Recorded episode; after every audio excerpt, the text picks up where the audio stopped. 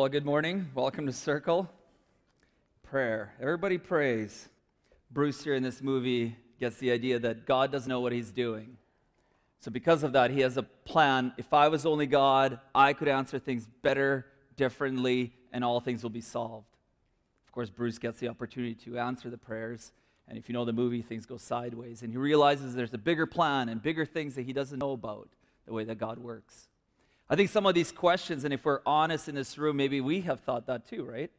Man, what are you doing, God? Man, if I was in charge, if I had all the powers, I would answer things a lot differently. I would engage with people in a better way. I would take away all the problems and all the evil and all the things that people struggle with. But sometimes we think those things because we don't really know who God is, or at least we don't know how He functions, or, or we're not sure what is God really like? And so, because of that, we sometimes put ourselves in the position what we would do if we were God. You know, it's like getting that phone call when it rings and you look at your phone and it says unknown number. And I don't know how you react when you see that. I know I go, ugh, did, who is this? Who is this telemarketer? Why is somebody calling me? Why are they bothering me? And it's always around supper time, right? When it comes in. So you click hello, or I do anyways, because I have a hard time ignoring things. So I click hello, and then if it's somebody I actually know, man, does my posture and does my attitude ever change? Right? Like if it's somebody I actually know and somebody who I've interacted with or a friend of mine, I'm like, oh, thank goodness it's you. I thought I want to trip somewhere. Who we talk to depends on our mood, depends on our feelings. Or sorry, how we who we know we're talking to influences our mood and influences our feelings. I have the joy of having a 639 area code, the new area code, so like nobody answers my phone calls ever unless they have me programmed in their phone. So it's perfect because I just leave messages. But who we talk to, who we know is on the other line, really influences our behavior and really influences how we con- come in contact with them. So in this series, Plugged In, we've been looking at prayer and we've been really asking the question why is it everywhere in the world everyone prays? Even people who say they don't believe in God have this inner dialogue where they're the center stage, they're the main character in their own movie. And they have these discussions and they have this ongoing conversation. And so in our first message, we really unpack that all of us, everywhere in the world, pray. And so if you're new with us, if you're connected and you hear some things that really resonate with you, I'd encourage you to check us out online at cdac.ca slash messages. You can, you can uh, subscribe to our podcast. You can also actually see live video now. We are now having the videos that you can watch and engage with our conversation. So you can check us out that way. So we've been talking about the people everywhere pray. And then last week we looked at Jesus, who actually says to his disciples, to his students, to his followers, says, This is how you should pray. And we really unpack that template. Because we know that prayer is not a formula, it's not a thing we do just to get something. So when Jesus taught his prayer, to his students, he didn't just say, do this and everything will work out. We unpacked that prayer and looked at it and said, this is what it means. This is why we do this template. And so today I really want us to look at who do we actually pray to? How do we understand God? How do we understand who He is in as Christians? I say this because our understanding of what God is really like will shape everything in our life, including our prayer life. Nothing influences your life and my life more than our view of God. Your understanding of who God is will shape your choices, will shape your self image, will shape your relationships, and your hopes and dreams. As Christians, those of us that say we believe in Jesus, we believe that God makes us in His image. And if you're here a few times, you'll see me always come back to that. I always come back to the idea that we're made in God's image. And I believe this is a really important thing for us to always come back to and stress is that God made, made us like Him. Therefore, there's no throwaways. There's nobody that's not important.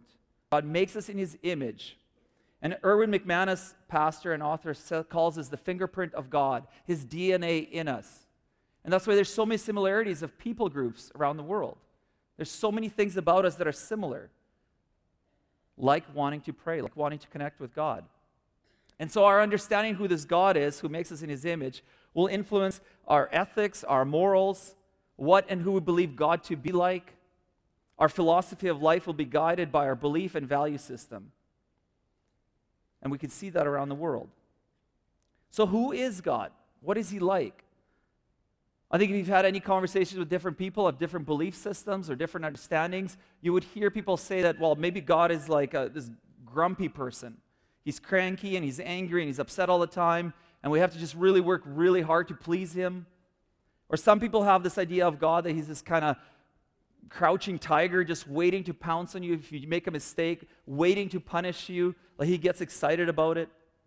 Or maybe you have this idea that God is this kind of flaky God like he's moody, he changes his mind continuously, he's chaotic, he's all over the place, and who can control him or who can even understand him? Or maybe you have this idea that God is this like police officer whose whole goal is just to keep rules and guidelines, and he's kind of maybe a dictator almost, demanding more and more, and nothing is ever enough. Or maybe you have this idea of God like Santa Claus, right? Like if you're good, you get good things, and if you're bad, you get bad things, or you get ignored.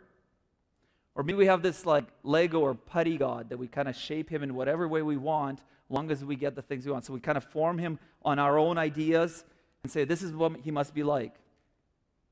And there are good reasons people believe these different things about God. There are good reasons why people believe God must be this way. A lot of times is their situation in life. Some people have really hard life. Some people have really bad things happen to them. And based on those things, we sometimes come to conclusions that God must be like this because this is my lot in life. And so I think it's important for us to come to a place to say, if we believe that Jesus is God, there has to be some kind of continuity from how he lived here on earth to how he is now. What is it that connects us to him? And so I just want to really unpack a little bit of that today and then talk about why our prayers will be influenced by understanding who God is. So, in the Christian faith, in the faith of believing in Jesus, you may have heard these different characteristics about God. Their descriptions, things like, um, you know, God, God can hear all things. Um, he's all knowing. And the fancy word for that is omniscient. God is omniscient. Or maybe you've heard that God is all powerful, He can do everything and anything, and the fancy word for that is, om, is uh, uh, omnipotent. Or maybe you've heard that God is everywhere, and the fancy word for that is omnipresent. And we have these ideas that God is kind of everywhere, all powerful, and all knowing. But the bigger Christian idea here is, is God at the center of who He is, at the foundation of who He is. All the things that come from Him start with that He is first and foremost love that God at the center and at the core of his being is first and foremost love. So all other things, justice, because God is just, come out of the fact that he's first and foremost love. He's just because he's loving. He's faithful because he's love. He's gracious because he's love. He's merciful because he's love. All those other things come out of the core center that God is first and foremost love. If God is not love, then we would have all those things of uncertainty, of chaos, of mood changes. But Jesus comes and teaches us that God, at his core and at his center, is love. And because of that, his response to injustice, his response to enemies, his response to others is very different than our natural responses. It's always out of love and out of care. John, who hung out with Jesus, says we do not need to fear him. We don't have to be afraid of him because his love casts out all fear. The perfect love casts out all fear. And people can say, well, okay, that sounds really nice that God is at the core, center, uh, at the center of who he is, is love. But what about all the disease and evil and brokenness in this world? And I think even though that is the big question that a lot of people wrestle with, philosophies build around that why is there evil in this world? I think that, that question actually isn't that hard to answer. Because God, in the Christian story, creates us with free choice. He doesn't create robots, He doesn't create people He can control and manipulate. He gives a complete option of free love and free choice to say, you can choose, even if you choose poorly. And what happens in the story that we have as Christians is that people chose poorly right off the bat. They said, We will know better. We can do better than this. And they pull away from God. And they break the partnership and they break the relationship. And brokenness and evil and destruction enters the world. It enters the world because of us, because of the barriers and the choices that we make, not because of the choices that God makes. Evil is actually kind of easy to explain. What's hard to explain is actually why is there good in the world? It's hard to explain why there's good in the world because if we think of it survival of the fittest or the, you know, the, the best and the brightest get to the top and everybody else can just get trampled, why is there good in this world that says, no, that's not a good thing to do? Because the other way is actually easier to explain. Well, yeah, I, I want to win, so I'm going to push through whoever gets in my way. They can get pushed out of the way as long as I get to the top. The good part that we see in the world, everywhere in the world, is that fingerprint of God, as Erwin McManus calls it. Is that DNA, that image bearing that we have when we were created in the image of Jesus. And so we learned right away, right off the bat, that in the Christian story that God is love, and because God is love, He's good. And because He's good, we can come to Him and we can have a partnership, we can have a communication with Him. And so our plugging in to the source of life is understanding that God is good and He wants to have that connection with us. And so when we pray, we have implications of praying to a good God. And so today I want us to kind of unpack the five implications about prayer, knowing that God is good, knowing that we have an opportunity to plug into a source who's good and who's for you and who cares deeply for who you are. So if you have your notes, you can pull out the, the, the message notes, or they'll be on the screen, or you can also go on the YouVersion app and go electronically with me. But number one implication, knowing that God is good in our prayers, is that God's plan for my life are also good. We need to know that what motivates us as people, as humans, is love or the lack of love. The world turns around on the fact that we are motivated by love or the lack of love. And so when we come and we know that God is good, and when we begin to pray with Him, what we realize is that God actually has a good plan for us. Right? That means right from the first moment of our life, right from the first beat of our hearts, God creates us with a plan. And it's a plan that He can prosper us, that He can offer life to the fullest, that He can provide for us, and that we can partner with Him in this world as co creators.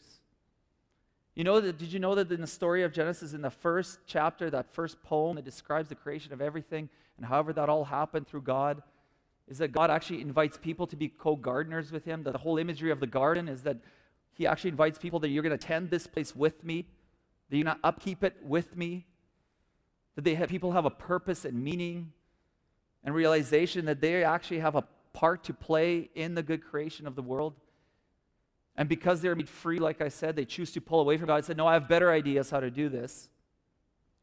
And God's longing goodness and his core of love continues to pursue us to invite us back into that co creation, co work, and a partnership. Everything has meaning and a plan. God could have created us without a plan. It could have been just these robots that just punch numbers and, and sometimes maybe feels that way at work. But He had a plan for you. He had a plan for me. And He says it's good. How we understand who God is will guide our belief system. Sometimes we think of it as karma, you know, well, I did lots of good things.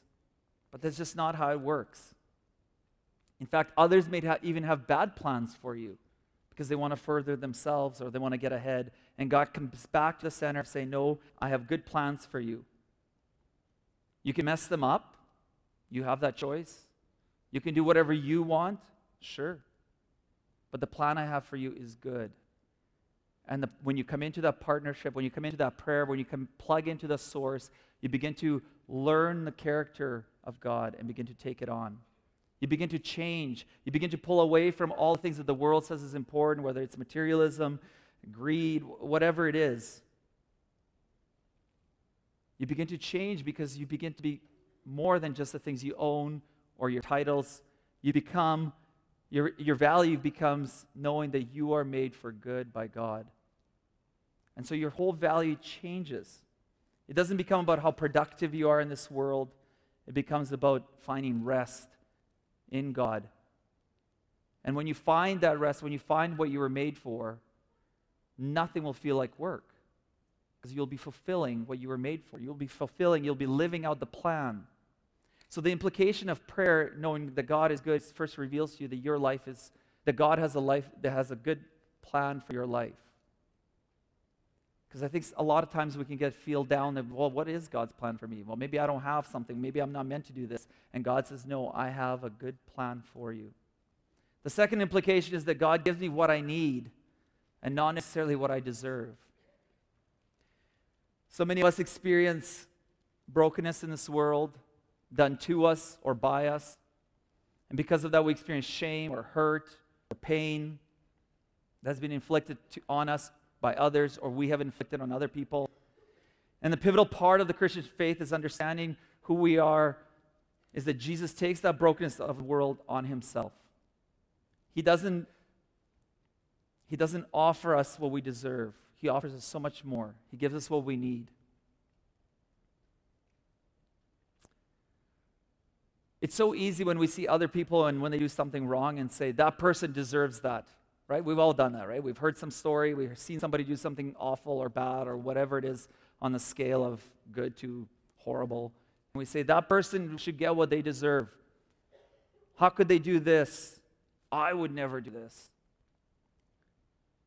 And yet, God sees and knows all parts of our heart. And so, He doesn't give us what we deserve, but what we need.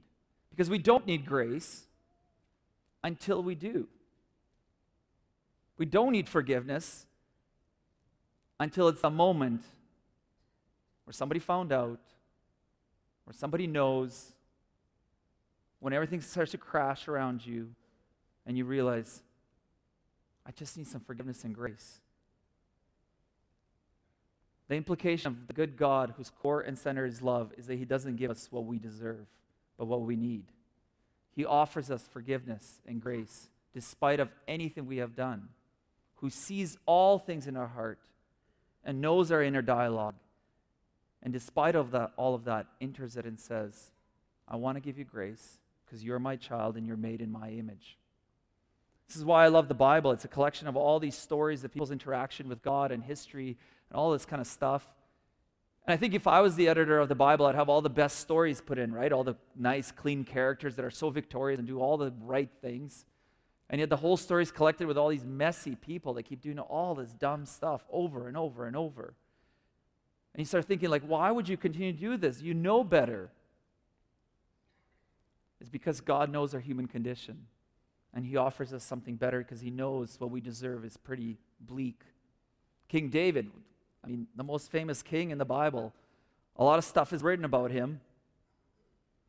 He's also an adulterer, a murderer, and things in his life didn't go well. There's bad things that happened to him too because of his choices. And yet God says, "This is a man after my own heart, and through him I will come into this world to save it. God forgives, offers grace, and offers us what we need and not what we deserve. God is good. Here's the neat part about this God offering us what we need.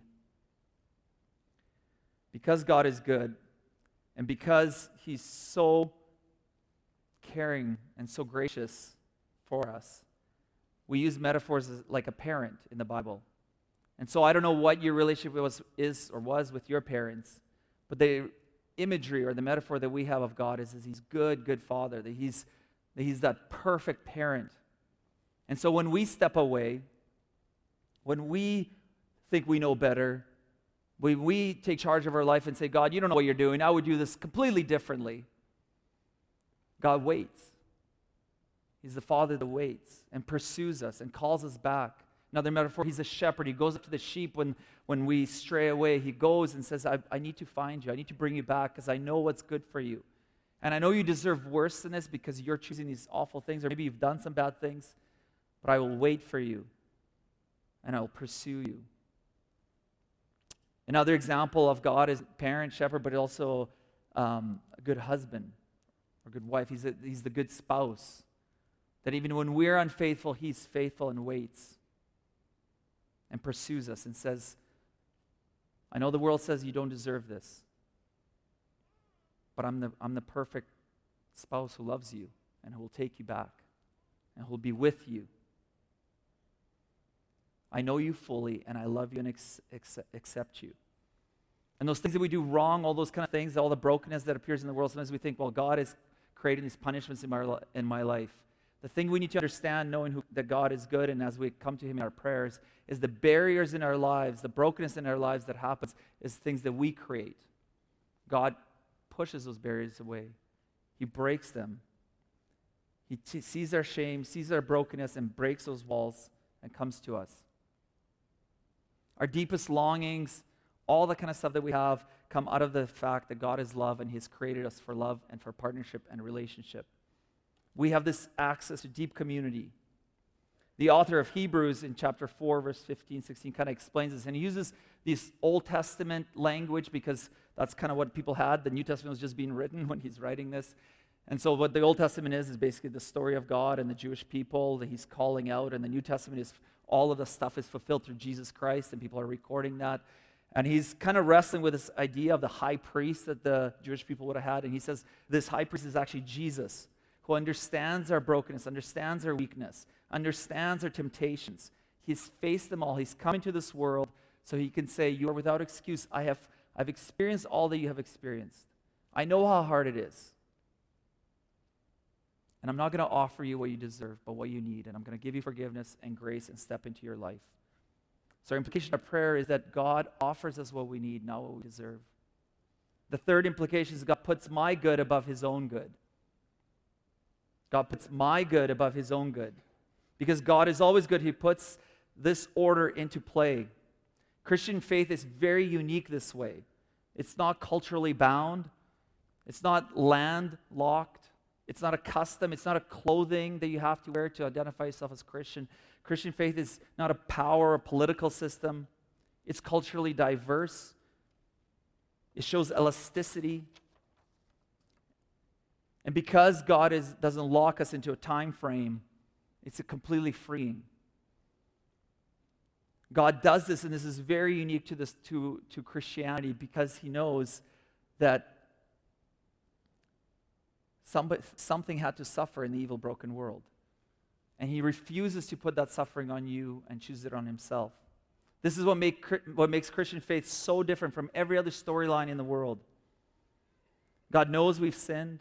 He knows there's, and sin is just doing something that you know is wrong. He knows you stepped out of bounds. He knows you pulled away. He knows you built up a barrier. And He says, I want to offer you something better. And it's going to cost Him something. So, in the Christian story, God comes into this world, lives, experiences all these things, knows all our temptation, knows all our brokenness, and goes on the cross. So that all the weight and all the shame and all the brokenness can weigh on Him instead of us. John, who hung out with Jesus, puts it this way Greater love has no one than this to lay down one's life for one's friend. So when we look at the cross, whether you're wearing one around the neck or here on stage or in the hospital or the Red Cross, whenever you see the cross, it's a symbol of God's goodness. So ter- through a terrible act of suffering. It's kind of upside down and hard to understand sometimes. But God enters into this world and says, I will suffer on your behalf so that you could have life because I am the good God. And not only does God pay for our sins, He offers us that exchange. It's, it's, like, it's like blood, blood transfusion. He offers us new way of living. And not only that, he says God is so complicated that he's Father, Son, and the Holy Spirit. He's this three persons that make one God. That he says you won't have to do this alone. My Holy Spirit will then come into you and help you. It will change you. It will walk with you. The Holy Spirit will guide you. So God chooses our good above his own good. Wouldn't, isn't that the best kind of God to worship? The God that says, I love you so much that I'm going to lift up your good over my good, that I'm going to suffer on your behalf. The next part, why, knowing why God is good and why we come to him in prayer that helps us, number four, is he does not say yes to every request. And this is probably the hardest one, right? Because we say, well, God is good, and He offers my good over His good, and doesn't give me what I deserve but what I need. So why doesn't He say yes all the time?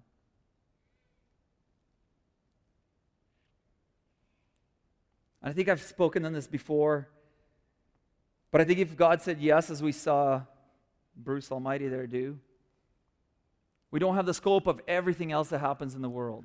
And so we want to see prayer as this magic wand, which I said in the first week. We want to see God in such a way that we can bend His power, His will, manipulate Him to get what we need. But it's just not how it works. And sometimes somebody might even actually told you, well, you know, actually, if you pray hard enough, things will come your way. Till they don't, of course. And some may have even left that faith because they didn't come the way they wanted them to come. But God has a bigger scope in mind and understands more complexities in this world. And so when we pray to Him, He's like that good parent. And as good parents, those of us that are parents here know that you don't give your child everything he or she asks for. Because your kid would be a mess. If they received everything they ever asked for, can you imagine? Well, some of you can, I think. Sometimes we ask for things we don't really even know what we want, and we ask for them, we don't understand the implications behind it. And it's not a new thing. Jesus' students, James and John, who were with him, kind of got to listen to him all the time, and they were the handpicked 12 guys. Their mom came to speak to Jesus. Some of you know this story. She shows up and she's like, Lord, when you, when you guys get into the kingdom of heaven, when this is all kind of resolved, can you kind of make sure my boys sit on your, on your right and your left side? Can they get like the best seat in the house with you? So, first, good news there was helicopter moms even in the Bible time. I'm not sure what James and John's reaction was, if they were like, oh man, mom, stop. This is really embarrassing. Or if they were like, yeah, yeah, get me the sweet seat. I'm not sure what their reaction really is. But Jesus answers her, answers her plainly. You don't realize what you're asking for. You have limited perspective. You don't see the whole picture. You don't realize what I'm about to do. And for them to sit beside me, there's a lot of suffering coming. So you have no idea what you're asking. You don't really want a yes for all your answers. Now, let's just be honest. It's easy to trust God in the good things of life when things are going really well. When you're seeing things that are all working out and life's going great, career's going great, kids are going doing well, you can sing Good, Good Father on stage and do that prayer, and it's easy. The hard part is how do you trust God when things go bad? When things happen to you that you don't deserve? When illness comes into your family? when somebody breaks your heart, when you lose the job, when you have no way of providing for your family. Where's God in the midst of all that? The ultimate test of our faith is not how high we jump or how we praise when things are going well. The ultimate, ultimate test is how straight we can walk when things are falling apart. The implications of our prayer is, is knowing that God is good despite the brokenness we see around us. Knowing that God does not go out to hurt us, does not go out to cause the sickness or the brokenness. Not everything that happens in this world is good. Not everything that happens in this world is God's will. Many times it's our will to cause something to happen in this world, and God allows it because He made us perfectly with free choice. It is the greatest gift and could feel like the greatest curse sometimes. He's not going to force you to love Him, He's not going to force you to acknowledge that He's good, but He will pursue you and He will wait for you. He's good because He offers hope in the midst of darkness. I don't know if you know this, but most or the fastest growing churches around the world are churches that are growing in persecution and destruction. Churches that are growing in a place where they're being tormented, where there's brokenness, where there's evil, where there's threats of imprisonment. Because all you have left is hope. All you have left is knowing that there must be a good God, and this can't be the end of things. First week, we talked about that God puts eternity in our hearts. Even though all we know is death in this world, we know we have a, some lot of life to live and eventually be death. Something in us says that can't be it. There's got to be more. The fastest growing churches, the fastest growing people looking for Jesus are in the places of persecution and destruction and war. God is good all the time. And finally, God invites us to a life to the full. I don't, I don't know if you ever thought about that. Like, what does that even mean, life to the full? You keep saying these things that there's bad things and there's good, and you're saying God is good, and yet there's brokenness in this world. What does this life to the full mean? And again, John in chapter 10, guy who hung out with Jesus, says, The thief comes only to steal and to kill and destroy. I have come that you may have life and have it to the full. What John is doing, he's contrasting all else against God. The two benefits are summed up as a fullness of life. The contrast between the false and the, and the true is really striking here. Jesus brings life, we bring death. Jesus brings hope, we tend to bring destruction. And so when Jesus comes and he says, I'm your king and I'm, I'm creating a new kingdom here, what he's doing is creating a new reign. And what he's doing in that reign of this new kingdom is that he's created a new way of being a human, a new way to live in this world of brokenness, a new way to, to see and to help our neighbors, to see people around us, and to say, You are also made in God's image. And even though you're lashing out, even though you live in a destructive way, I'm going to care for you. It's a new and utterly different way of living and perceiving God. God wants to show us his goodness. And so he asks us to partner with him. Majority of times that God interacts with people in his story, as we read in the Bible, majority of the things that are get accomplished is through his people. Yes, there are miracles where God intervenes and does something exceptional and different. But did you know the majority of things of places are actually being changed and people actually getting to know God and, and uh, revolutions that are happening for a different way of living happen through partnership with people. That means God is calling us out into a way of living that's so radical and so unique that we can actually transform and change our communities. That We can actually love our neighbors, care for those who do injustice to us, forgive others because we have been forgiven. A life to the full might look a lot different than we initially think. I think a life to the full in the West may think we may think of riches or possessions or travel. I don't know what you think of when you hear that. A life to the full that Jesus shows is a new way of being a human in a broken world that helps other people have hope and grace, and second and third and fourth chance. Doesn't stop at fourth just keeps going and going and going. It's a new way of being human. And so when we know God is good and when we come to Him and we have an opportunity to plug into the, the source of life, we have these five things. And we can just recap them. That God's plan for our life is, is good. That God all gives us what we need and not what we deserve. That God puts our good above His own good. That He suffers for us. He does not say yes to every request. And he invites us to life to the full, to a partnership of living a life in a new humanity so that the world could taste and see that God is good. We have an opportunity to approach him through prayer. And we have an opportunity to have him fill us with his Holy Spirit, to be a new humanity. Now, some of you may be asking questions about the Holy Spirit because we've just been just a little bit touching on it. And I want to invite you to, uh, to our Holy Spirit weekend, which is going to be happening on March 8th to March 10th. It's a great way to learn, to understand this person of God, the Holy Spirit. It'll be workshop style weekend where we're going to talk about through prayer, how do we connect, how do we engage. We're going to have some worship time. There's going to be singing there involved as well. It's going to be a fantastic weekend, and I'd love to invite you into this.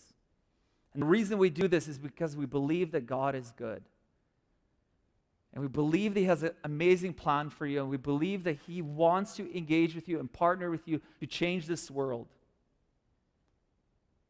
Some people may only experience God by how you have treated them. Some people may only have taste of grace by what kind of grace you have offered them. Some people may only experience love because how you have loved them. There is a partnership that God invites you into, a partnership that can radically change this whole world. But let's start with this community, with your neighborhood. Let's start with you and I. What will God's, knowing that God is good and His goodness, do that you can partner to bring that goodness to people in your life, to your coworkers, to your teammates, to your whoever you engage with? Would you stand with me?